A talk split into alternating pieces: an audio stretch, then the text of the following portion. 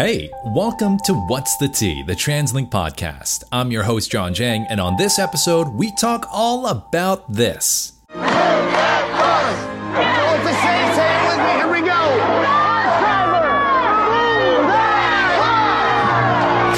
What are we doing to improve bus reliability for you?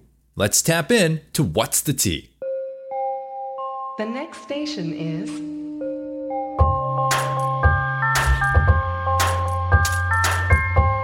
Welcome to What's the Tea, the TransLink podcast.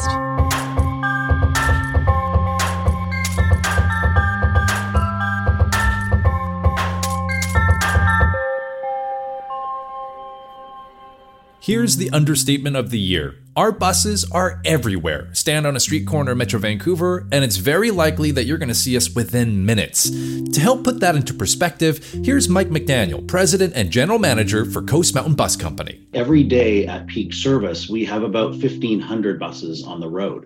Weekly, we drive about 2 million kilometers and have about 4.5 million customer boardings. This level of service is not possible without our 3,700 bus operators behind the wheel and our 1,000 maintenance staff that keep buses running smoothly every day.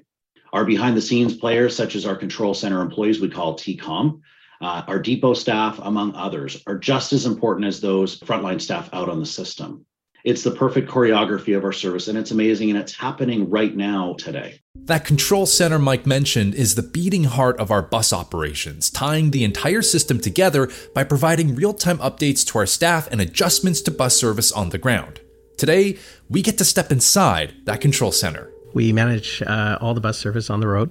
Uh, we deal with any kind of emergencies that arise, any kind of um, MVAs, uh, blockages any kind of emergency situation that occurs uh, on the buses as well as any of the uh, TransLink properties. This is Joe Gossel, TCOM duty manager and acting assistant operations manager for CMBC, and we're also joined by Rob Woods. Former transit supervisor, current uh, mobile duty manager out in the field. So I'm a mobile one. For those that just don't know, what is a corridor? How would you explain that? I'll, I'll, offer that up to both you gentlemen, whoever wants to take a stab at it. Well, there's a, there's actually a lot of preliminary work that goes into determining what routes we're going to focus on in any particular month.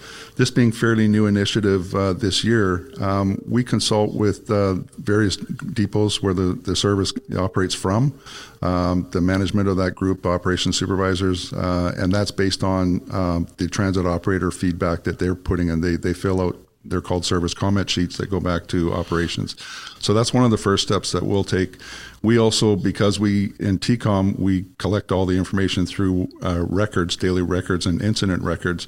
We'll we'll uh, data mine the CIRs and pull out a lot of service adjustments that happen on a particular route, and we we we factor in all of this together to sort of determine what the next month's focus of route of the month will be for each garage.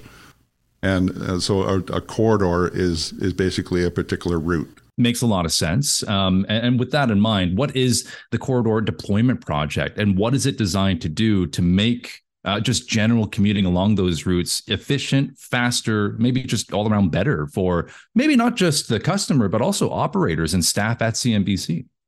Essentially, it's to improve the service reliability and enhance the customer's experience. So with the corridor management pro, uh, process, we, we look at safety items, we look at uh, you know the the service that's along the route. Transit will come out, they'll drive a route, um, identify any kind of safety issues or identify any areas of improvement. For example, shelter glass, you know, is there enough shelter for the customers? Um, is there adequate lighting? Uh, and they'll report all that information back via an app. And that information is stored in a database and forwarded off to the appropriate uh, departments. Uh, if there's any kind of an immediate issue that's uh, been identified, the transit supervisor will radio up into TCOM and have the appropriate departments come out and, and deal with the issue issues in, in real time. Uh, but essentially, uh, they are out there, the transmitters are out there monitoring the service, looking for service delays, trying to um, manage the service as best as possible to uh, provide the um, headway that we promised to our customers. All right, let's pivot really quickly and use a real world example. And for this, we're heading over to Joyce Collingwood Station for a chat with Mark Moore, a transit supervisor who's managing the 41st Avenue corridor, which includes the R4 41st Avenue Rapid Bus. The R4 runs along 41st Avenue in Vancouver, east west, and it runs express service along with the 41 line that runs stop to stop regular service. 41 line was reporting that the R4s were often missing or overloaded, causing overcrowding on the 41s. So, after talking to operators, passengers, and looking at the numbers, because of corridor management allowing me to have the time and the resources, I talked with scheduling to have them analyze the data. And sure enough, they found that what the operators and passengers were reporting was true. And because of this, we were able to change the running times from four minutes to three minutes over the AM and PM rush hours, Monday through Friday. And that should help alleviate the 41 line overcrowding. So it's a win win. Customers are better off served, and the operators on the 41 lines are not being overloaded. The location that I'm going to enter today is going to be on 41st Avenue, and I'm going to be putting it on diversion at Victoria Drive. The issue type that we're doing today is there is congestion and delays due to an a- accident at Knight Street. It asks for actions taken. I usually speak this into my phone. I called Transit Communications to have them put a diversion in for the R4 line routing westbound to UBC, period. The routing for the reroute is left on Victoria, right on 49th, right on Fraser, left on 41, then regular route. Once I have that in there, I hit next. Corridor management is really important because it gives us the ability to take the time necessary to do detailed looks into certain runs that are having problems, analyze, and then suggest actions that we can take to alleviate bottlenecks and just improve customer experience overall, especially in regards to uh, transit efficiency and reliability. True what they say knowledge is power, and being able to quickly share information on what's happening on a particular route is instrumental in improving bus reliability, and that's really what corridor deployment is all about. All right, let's head back to the TCOM Control Center. So when we're trying to talk about identifying corridors, I think it's great that uh, operators kind of get to input that because they know better than most, right? They are the ones servicing those routes. They talk and deal with the customers who get on and probably have some opinions to share when things are uh, you know very busy on a particular afternoon in the sun and maybe the AC you know it's not good enough for them there's a lot of reasons why operators just have that innate knowledge so with that in mind um, is it any any surprise to you that there are probably going to be certain corridors that just kind of consistently pop up in these reports to you, gentlemen, like areas that we know have historically been high traffic areas? Absolutely. So, you know, one area that uh, is uh, along 41st, right? The R4 is continually bunching, right? And then we know of other areas, like, for example, on Scott Road with long term construction projects. So, those areas are, are, where we kind of deploy our transit supervisors and, and try to manage the service as best as possible. Now, our transit supervisors, they're not only talking to the operators, but they're also talking to the customers. And they're listening to their feedback and providing that feedback um, to the transit supervisors who ultimately report it back and, and send it to the appropriate stakeholders. I actually used to live off of 41st Avenue. I was on Victoria and 41. So I was there maybe about six, seven years ago now. And uh, I can tell you, yeah, it is a busy artery. And, and I believe that was before the R4 was a thing, but clearly the R4 was developed to make, again, commute along 41 that much more reliable, that much faster for customers. This corridor development project, or sorry, deployment project, when we're taking, taking a look specifically at like 41st Avenue in Vancouver, uh, what other things are kind of designed to make such a route work a little better for customers? Uh, again, there's there's a, a lot of factors that, that play into it. As Joe mentioned, there's there's construction, there's um, simple little things that might not have been picked up or detected uh, on the regular day of, just because everybody's so busy. But simple little things where um, a fairly large school might have adjusted their lunch times or their their end of school times, and it, it all of a sudden has a huge impact because we had already predetermined having overload specials uh, to arrive at a certain location to to accommodate the higher than normal volume of people. Um, so we'll pick things like that up through the corridor management, uh, in addition to um, all the other obstacles that that come up on a regular basis. I know one of the key terms that uh, I'm still learning myself because I'm a I'm a I mean I'm a I'm a rookie really in the big picture of TransLink and all um, is a timing point. So how does timing point sort of work into this equation? What does it mean for you, Joe, at uh, TCOM, and for you as well, Rob? Does Does timing point have uh, any sort of meaningfulness to the customer? Absolutely. So it's to basically to space out the service. So if uh, something is running ahead of schedule, it allows the uh, operator to or the the customer to have the opportunity to catch the bus from a certain point. So, uh, for example, uh, if you're on a um, uh, 49 going from Metrotown, the first timing point is at uh, 49th and Cambie. And so it allows the customer uh, an opportunity to actually be able to catch or have a reliable time, uh, which the customer will have be able to reference in terms of a timetable to catch the bus all the stops in between are approximate um, times that are published in the time in the timetables. How does it happen where we see uh, a number of the same buses, uh, or at least servicing the same route, get all sort of bunched up together? I mean, we generally like we love going to the grocery store, buying bunches of grapes, bunches of bananas. We do not like seeing bunches of buses. So I want to ask, how does that happen? And when it is happening, how do we correct it as soon as we can? the prelude to the deployment management uh, formal uh, program that we're under now, uh, we were testing certain areas on the effectiveness of, of focusing on certain routes along a corridor. Um, so out in Surrey, along Fraser Highway, right out from Aldergrove, Langley to Surrey Central, uh, we had a number of buses coming in, and by the time they reached sort of midpoint or a little bit more than midpoint, around 156, 152nd, um, there were large trains of buses coming through. So the the first one was packed, the second one was pretty full, the third, or fourth was pretty empty because they had caught up to each other.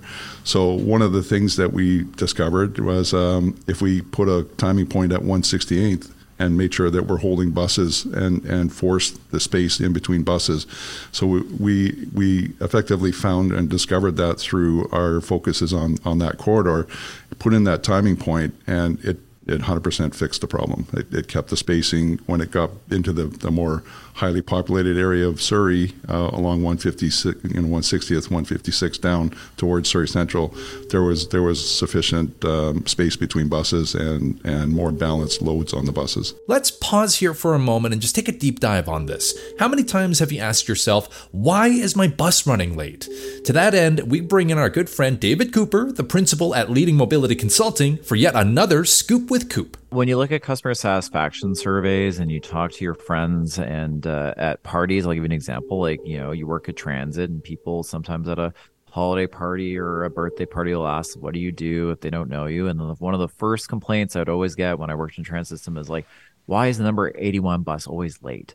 And and sometimes I'd be able to answer that question, or sometimes I've had friends that you know, are traveling and they'll text me because somehow I know why their bus is late, which is not always the case. But there's a whole bunch of reasons, and I have a high patience for this as someone who's worked in transit for so many years of why buses are late. It could be anything, and it could be a combination of all the things at the same time too. It could be anything from traffic in the local area. It could be anything from there's construction that um, that you didn't know about, it's, and it's navigating through a construction area. It could be things such as the bus is overloaded because the previous trip was canceled and everyone's ferrying themselves onto the current bus and the bus is taking additional time to to get people on and off because it's uh, running late or the previous bus running earlier didn't come um, there could be an onboard emergency sometimes that just puts the service out of um, out of uh, schedule or, or, or delays the service. There could be an accident on the road that causes uh, delays. There could be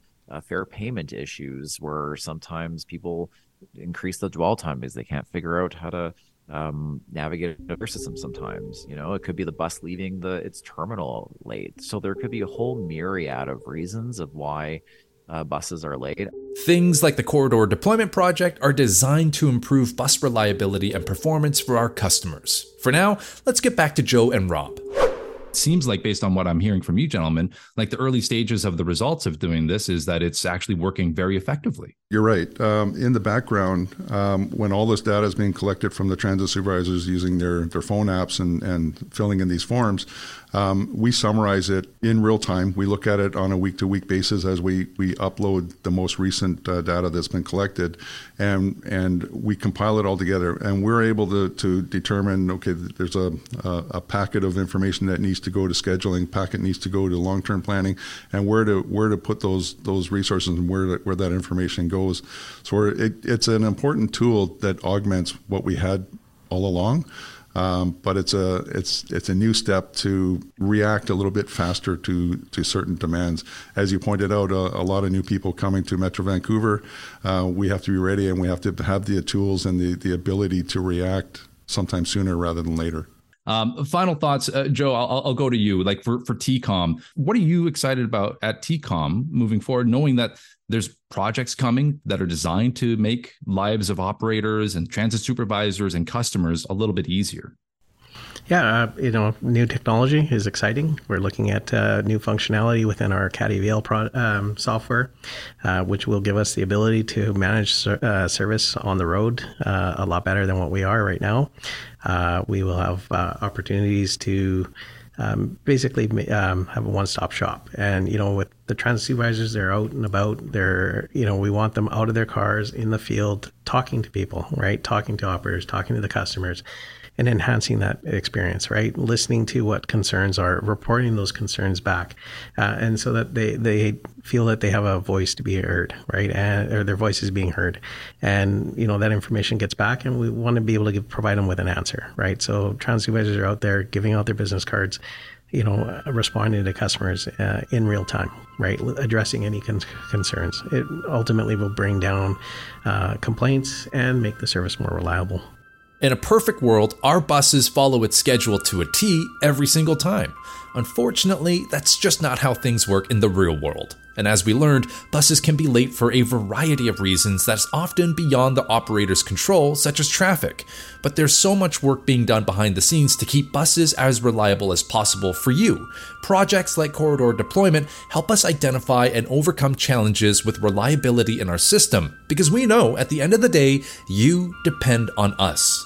Now, here's the best part you can be a part of the solution. We're always looking for your input through our customer feedback form at translink.ca/feedback. My thanks to Joe Gossel and Rob Woods for their time and insight, and all of our friends at the Coast Mountain Bus Company for their help. David Cooper for another scoop with Coop, producer Alan working tirelessly behind the scenes as always, and you for listening and subscribing. I've been your host, John Jang. Until next time, have a safe trip.